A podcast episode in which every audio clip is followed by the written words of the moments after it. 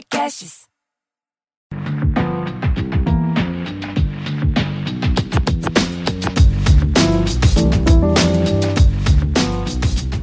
Olá, seja bem-vindo, bem-vinda de volta ao Afrofuturo. Eu sou a Morena Mariá e hoje a gente aqui nesse espaço onde a gente troca sobre afrofuturismo, cultura africana, nós vamos começar a falar de histórias de pessoas negras líderes que trouxeram algum tipo de aprendizado para nós e vamos fazer essa viagem no tempo e voltar lá para a Revolução Haitiana. Mas antes da gente começar a contar essa história, eu te convido a seguir a gente no Instagram. Estamos lá como arroba. Eu também estou no Instagram, meu perfil pessoal é arroba Morena Maria, Maria com H no final. E por onde a gente vai conversar e trocar mais ideia. Se você quiser sugerir alguma pauta ou algum outro tipo de conversa mais longa, você pode mandar e-mail para a gente no falhaafrofuturo.gmail.com. Mas vamos ao que interessa.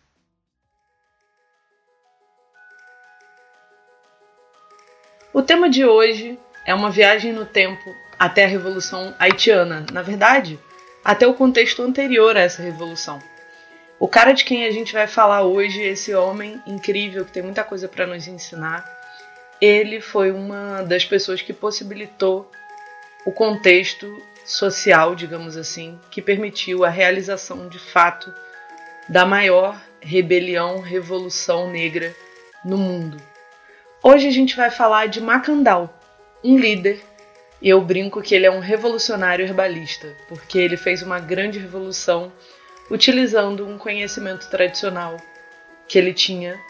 E a gente vai falar um pouquinho mais sobre ele, eu vou contar um pouco mais da história, onde foi que ele aprendeu esses conhecimentos de ervas que permitiram que posteriormente a Revolução Haitiana florescesse. A história da Revolução Haitiana pode ser contada através da figura dos seus principais revolucionários, e um dos primeiros que figura entre esses nomes conhecidos é o Macandal. Ele era um africano vindo da região de Macanda, que era a principal aldeia do reino de Loango, no antigo reino do Congo. Ele viveu no Haiti em meados do século XVIII e pertencia a uma família importante congolesa que priorizou a sua educação.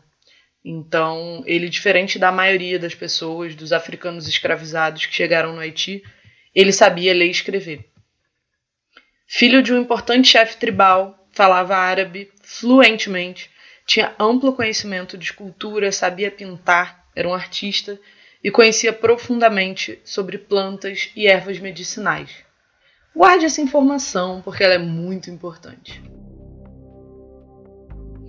Macandal foi sequestrado da sua aldeia como refém com 12 anos de idade e levado para a chamada Costa dos Escravos, na África Ocidental, que hoje é a região ali do Benin, Togo e da Nigéria. De lá, ele foi levado de navio até a costa da ilha de São Domingos, um dos maiores mercados de escravos do mundo na época. Macandal foi vendido para um senhor da região de Limbé, também conhecida como Cape Haiti, numa das maiores propriedades de plantação de açúcar da ilha de São Domingos. Ele trabalhava nas atividades comuns de africano escravizado no Haiti daquele tempo, plantando e colhendo cana-de-açúcar. E segundo conta a história, Macandal apaixonou-se por uma linda mulher africana que era cobiçada pelo seu senhor para uso sexual, estupro, né, como a gente conhece hoje.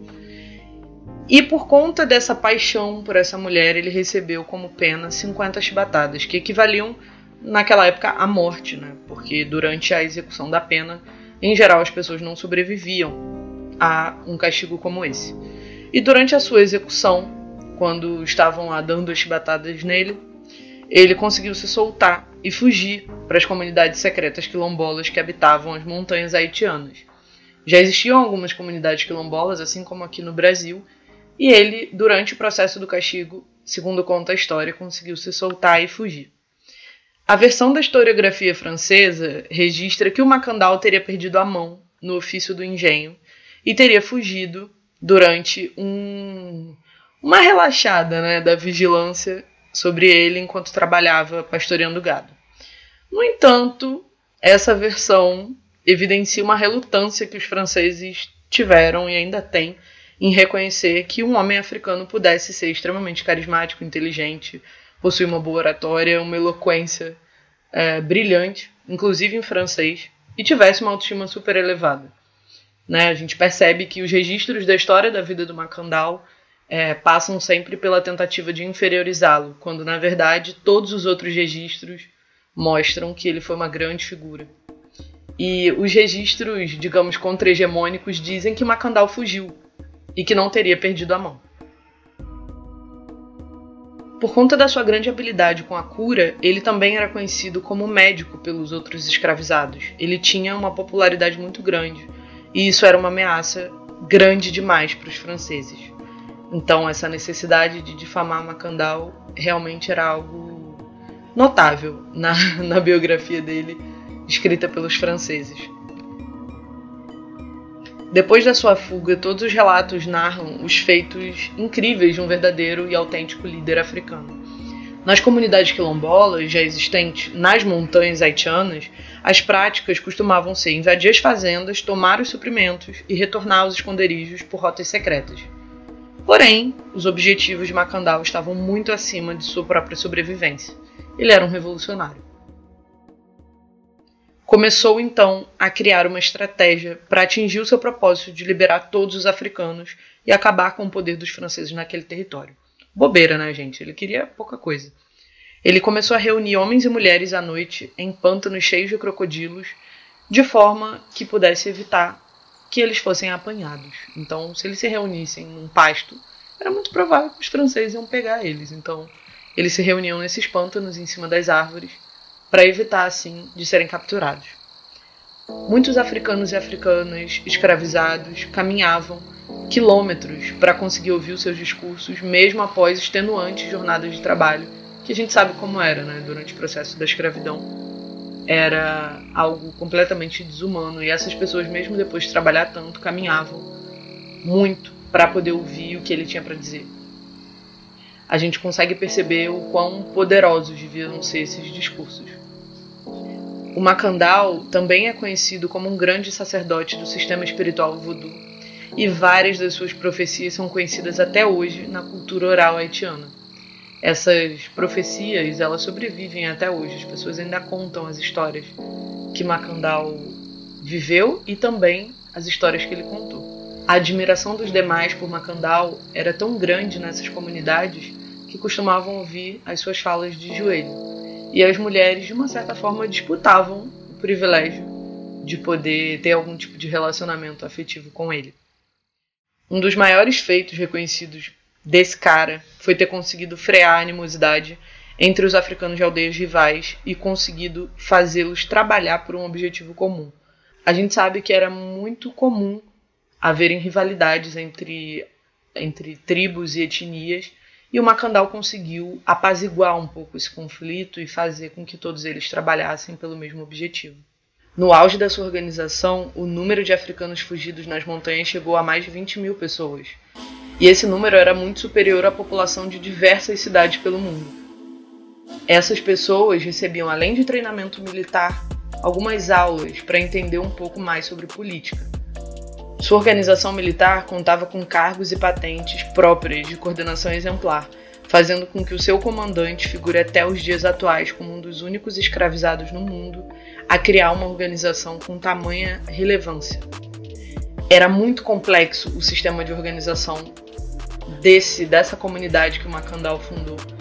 E era não só muito complexa, como muito estruturada. Então é muito impressionante você ler os registros sobre como eram organizadas as relações dentro dessa organização.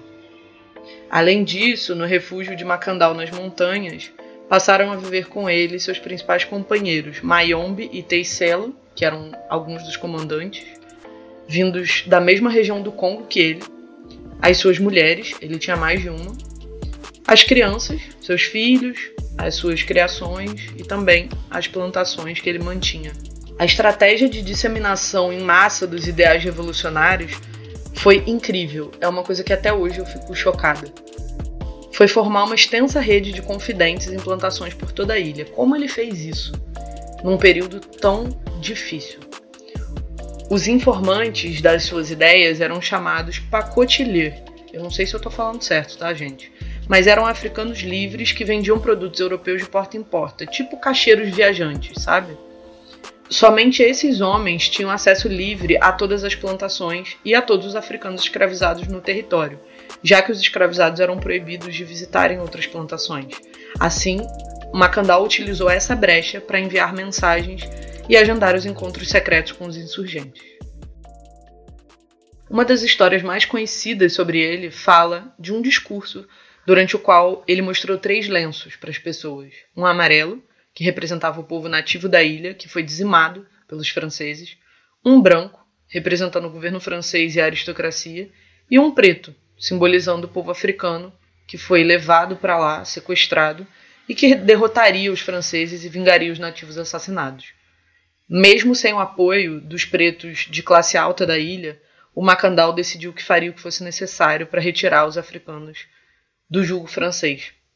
Não tendo dinheiro para comprar armas e combater os 50 mil homens brancos fortemente armados na ilha, ele decidiu então utilizar seus conhecimentos sobre ervas que ele obteve na infância. Macandal começou assim então a lecionar para as cozinheiras que atuavam dentro das casas grandes e começou a ensinar para elas como utilizar as plantas que tinham à disposição na flora haitiana como veneno.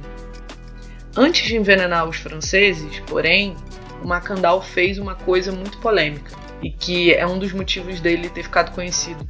Ele e os seus aliados se preocuparam primeiro em eliminar os negros que propunham negociação e integração com o poder europeu na ilha. Macandal matou todos os negros que eram contra o processo revolucionário antes de matar os próprios franceses, porque ele sabia que esses negros seriam os primeiros a trair a revolução e poderiam facilmente desorganizar os planos que estavam sendo traçados por ele e por todos os seus, digamos, seguidores naquele momento. Em 1758, sob as ordens de Macandal, mais de 6 mil franceses já haviam sido envenenados. Após coordenar um ataque aliando os venenos às suas forças militares, Macandal foi traído e capturado. As versões, no entanto, não têm um final conclusivo Várias delas falam do fato dele ter sido várias vezes capturado e ter fugido de maneiras inexplicáveis. E numa dessas fugas, Macandal profetizou que voltaria depois de morrer, como um mosquito. Curiosamente, anos depois, uma epidemia de malária se espalhou pela ilha e matou mais de 30 mil franceses, e livrou os africanos que já tinham imunidade a essa doença. Foi a partir dessa organização militar do Macandal com os africanos fugidos nas montanhas que a Revolução Haitiana de fato eclodiu 33 anos após o seu desaparecimento. Antes da sua existência, qualquer pessoa que ousasse propor uma revolução como a que ele fez seria desacreditada. Parecia algo impossível de se fazer. Eu acho que a trajetória de vida de Macandal torna ele um dos revolucionários mais importantes da história mundial, porque a Revolução Haitiana foi, como a gente sabe, uma das poucas, e se não a única, a conseguir derrotar o poder colonial e colocar pessoas negras no poder durante esse período. E é por isso também que o Haiti hoje ainda sofre tantas represálias, porque o Haiti foi um exemplo para o mundo inteiro de insurgência e de como superar o poder do colonialismo. Né? Essa história mexe muito comigo. Eu não sei como vocês estão se sentindo depois de conhecer um pouco mais sobre a história dele. Eu elenquei algumas referências. Se você quiser ler essa história e ver algumas fotos, mapas e outras informações que não dá para a gente trazer aqui no podcast, eu tenho um texto no Medium que foi o que originou esse episódio de hoje. E você pode acessar lá no medium.com barra arroba falhaafrofuturo. Todas as informações estão lá com algumas fontes e você pode saber mais sobre esse cara, Macandal, o revolucionário herbalista.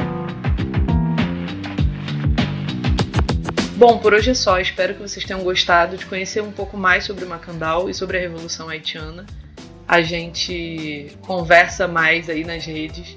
Não esquece de seguir a gente no Instagram para que a gente possa trocar um pouco mais sobre esses assuntos. E a gente se vê no próximo episódio. Um abraço e a gente se vê no futuro próximo.